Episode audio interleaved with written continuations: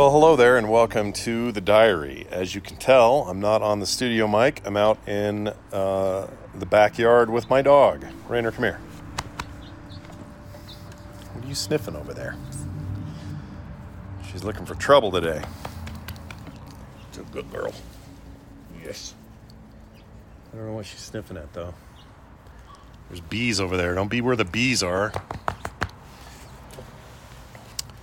Anyway, I thought today, instead of, uh, you know, doing the usual, we break it up a little bit, like I often do in the past, with this weird little show, and do a, uh, you know, non-conventional, not in the not in the studio kind of thing. You hear those birds? Some of those are leaving for the winter. It's that time of year.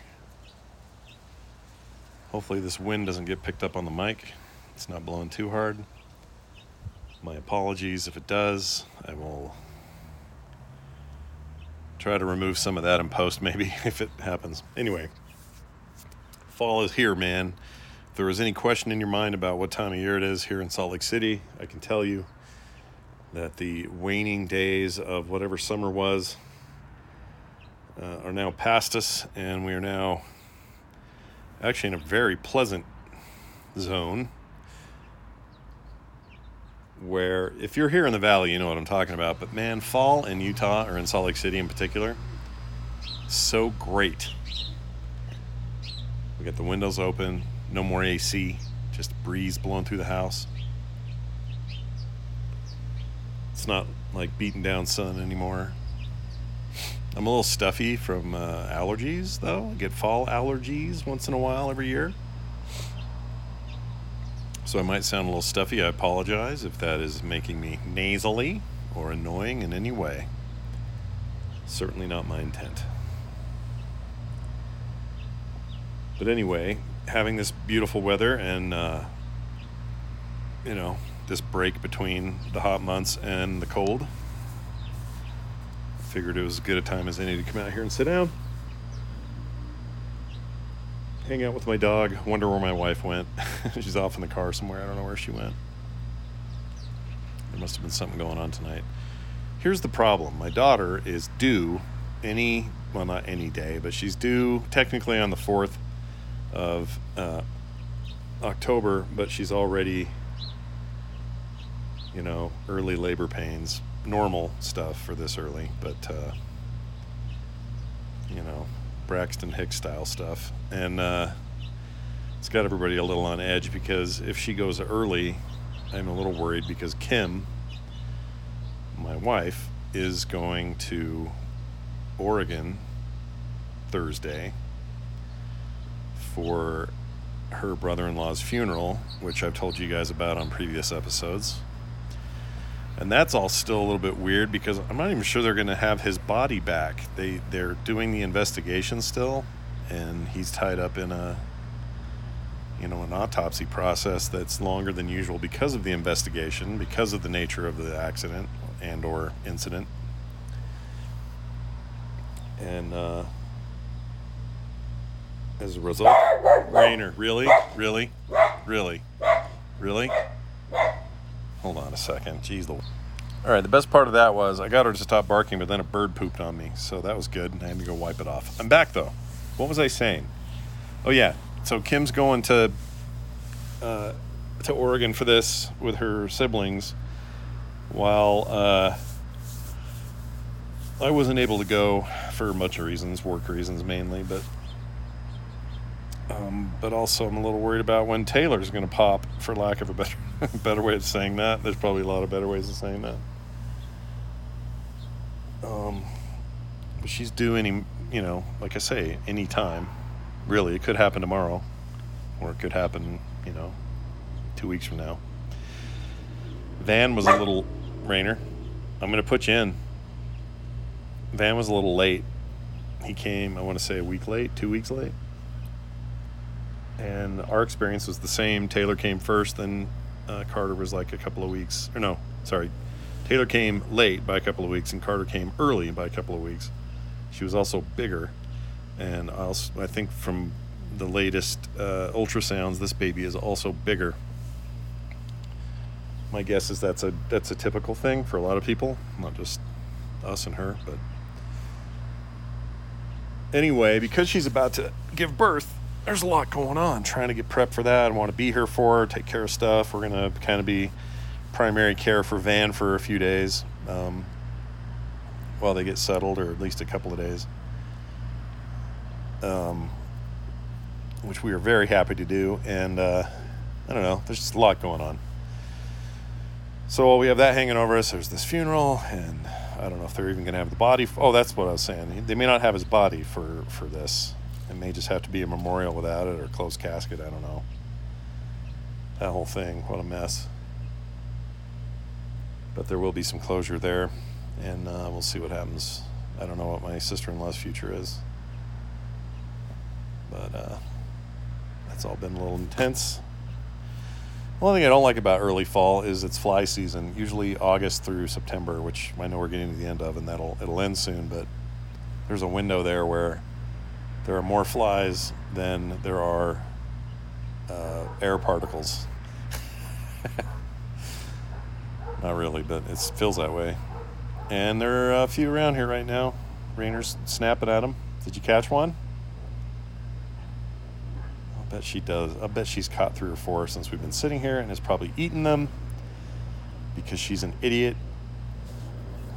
And that's what idiot dogs do.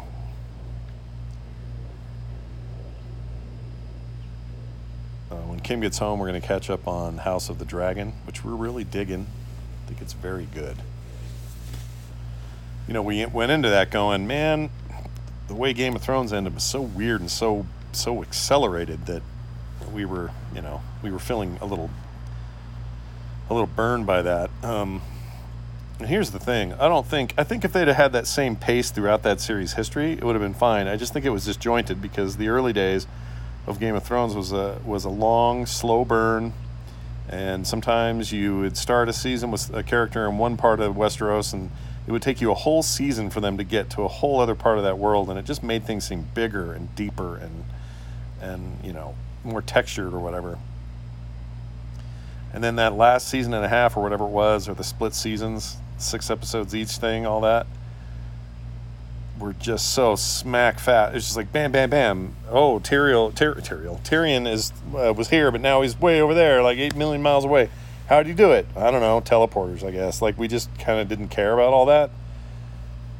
And I think that's okay if that's the standard throughout, but because they did that at the end, it just felt different from the rest of the series. And it felt like they were hurrying up, you know, and they were. They're not working off of a book at the end. Um, you know, I'm sure George R. R. Martin gave him some clues, but I don't, I don't think, I don't think we got anything close to whatever uh, the new book. Ice, what is it? The story of Jerry and his Ice Fire, whatever it is, his next book that he's been working on since 2011. Uh, but also, you know, the stories behind the scenes were the showrunners' contracts were running out, so were the contracts for all the actors. They all had big projects waiting for them, and they were just sort of waiting for this to be done, and they needed to hurry, and it was going to cost more money if they didn't. And I just think there were a lot of factors. It was a giant cast too. There's a lot of factors in that, and it just made it feel like, okay, hurry up, sew it up, let's get out of here. And that was unfortunate because it just, I don't know, just didn't, wasn't consistent. It was a real bummer. Uh, but I really like House of the Dragon. Uh, first of all, I like the Targaryen stuff anyway, and I was, I was excited they were going to focus on that. So I'm not really a prequel guy generally speaking, but I'm into this, um, and it's far enough ahead. It's like 200 years, 179 years before uh, Robert Baratheon and all that. So it's really fun era to play in, and I think the acting's incredible, and I think the set pieces and just the kind of set decoration, costume stuff, like all of it is so cool and so authentic. But the show is also doing some time jumps. I don't know if you know some people may not like them, but it's like one episode will end and the next episode starts, and you're like, oh, we're two years later, or oh, this is three years later, and here are the things that changed real quick. And in fact, I guess this new one, which I'm not caught up with yet, is where we get to see the older cast for these uh, girls that were played by younger girls in the the previous five episodes, four episodes, who were amazing, by the way. I think those two uh, just about carry this cast. They're so good. So I'm anxious to see who who and how they handle. Well, I know who because I've seen pictures and heard interviews, but I'm going to see what the older cast does with this material. But that means a big time jump, and uh, I I guess I'm okay with it this time because this is a pace. If they're consistent with it, this is the pace that we're establishing. Right? This is the show. This is where we're going. This is how fast it's going to go, and that's cool. That's fine. but but be consistent through the end, and also I think they have the end uh, more in mind and closer closer uh, in mind. Like you know, they're not going to go. They're not going to force ten seasons. They're going to, you know, do their their four or five, whatever it is they've committed to. And I just think it's a easier commitment to be able to keep that consistency. And I'm just feeling the quality. I just think it's great. Really, really dig it. And it's got a few HBO isms that, you know, HBO likes to just say, hey, not enough boobs per minute. Let's get that in there, you know, and they'll do that with a lot of their stuff. But I don't feel like they're forcing it here as much. You know, stuff exists and it's fine or whatever. It's not. I'm not offended. I just don't. Sometimes it doesn't serve the story, and I don't know why they do it. Game of Thrones, first three seasons, three and a half seasons of Game of Thrones was really egregious at that, and that got better that way. Um, this this just is the right mix of everything for me and I'm super intrigued. So yeah, Kim and I are into it. Really digging it, and we're saving uh, the Lord of the Rings thing, Power Rings of Power, for when they're done, and then we'll binge that and in one big shot. Um, which is fine with me because two week to week fantasy driven genre shows are just it's a little much for me to kind of keep track of so we just sort of picked one and said all right we'll do this one week to week and then when that's done, we'll watch that. That that feels good to me. And then I'll probably do Wheel of Time after that, which I still haven't watched. And then I'll catch up on See, which I love the first two seasons of See, so I'm really excited for this final season. And that's a show that knew what it wanted to be and how long it wanted to run. I love that. It's like, hey, here's your three season arc. That's the plan. Let's go. Everybody's on board. Bim, bam, boom. Three seasons out. I, I really think gone are the days where we need to like stretch stuff out because I know it's because there's tons of money to be made. You know, Game of Thrones probably guilty of this. So much money to be made, you make it, you drag it out as long as you can. You really don't need to. Like, end it on your terms. And I know that's like an executive versus creative problem, but you know, you don't have to drag stuff out. The the mandatory 24 episodes per season thing we used to do with network television, that's gone. You don't have to live by that anymore. You can do your 10 to 13. They can be weird lengths. It can be 30 minutes here, 45 minutes there, and an hour and a half to fin- finish it. Nobody cares. Just tell a great story. Um, you know, show me these this, these arcs for these characters try to make it good enough that it won't get canceled after a season, and then, you know, I'm in. I'm all in on your business there. So that's pretty exciting. Now, some of you are going, hey, Scott, I thought this show, the last week of this, boy, it's been all the hard hitting topics, you know. You're talking about conspiracy theories yesterday and about the, you know, these big, serious, hard hitting topics. Uh, sorry, today's today's a little less of that. Today is a little more, hey, I'm relaxing back here with the dog and I'm chilling. I'm looking forward to dinner, which I don't know what it is. Kim says she has something good planned, so I will believe her. Some might say, hey, Scott, why don't you offer to make dinner? And I would say, if you've ever eaten my cooking, you'd know the answer to that. I can do stuff in a pinch, but it's a pinch, dude. Man, the cars are loud today. I don't usually get that much traffic noise here.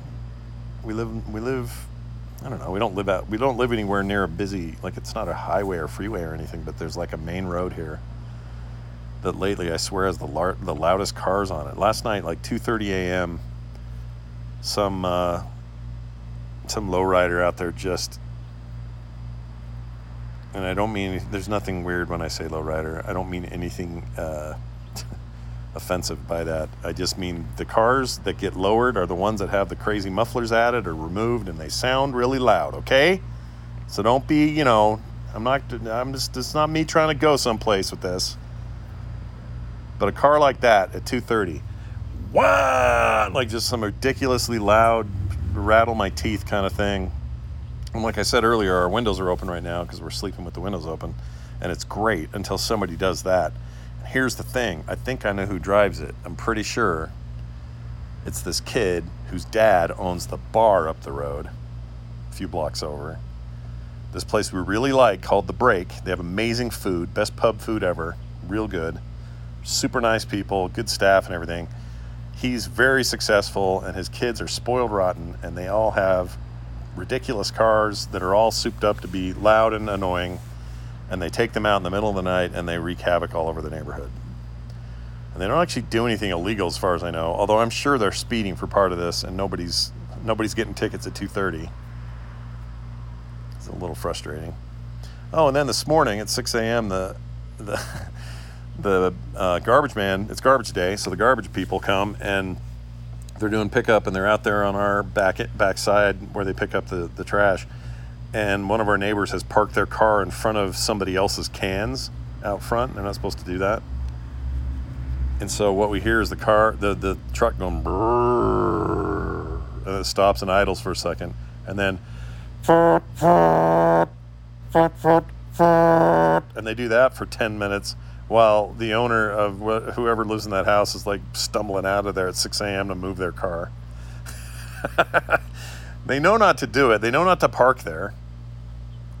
And I don't blame the garbage pickup folks because they're just doing their job and you shouldn't be parking in front of their crap. And they already get enough grief. Kim takes these, listen to this, every major holiday the either the pickup before or after said holiday, Kim is out there giving them something around that holiday. So they will get some sort of Halloween treat thing this year because she'll run out there to the cab and hand it to him while they're doing pickup.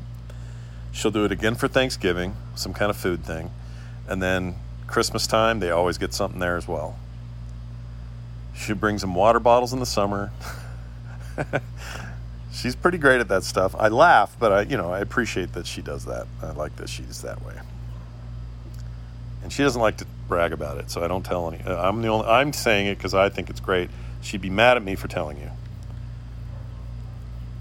but she's kind of a saint, and you and everyone who meets her knows that.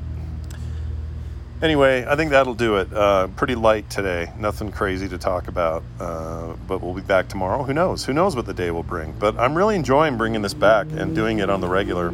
Seems you guys are too. I'm getting emails and feedback. Oh, email address scott.internet at gmail.com. You can also send me DMs on Twitter and other stuff if you want. Gotten a few of those. Uh, but whatever, you know, I love hearing from you. And if you have thoughts or corrections or whatever, you disagree with me entirely, that's fine too.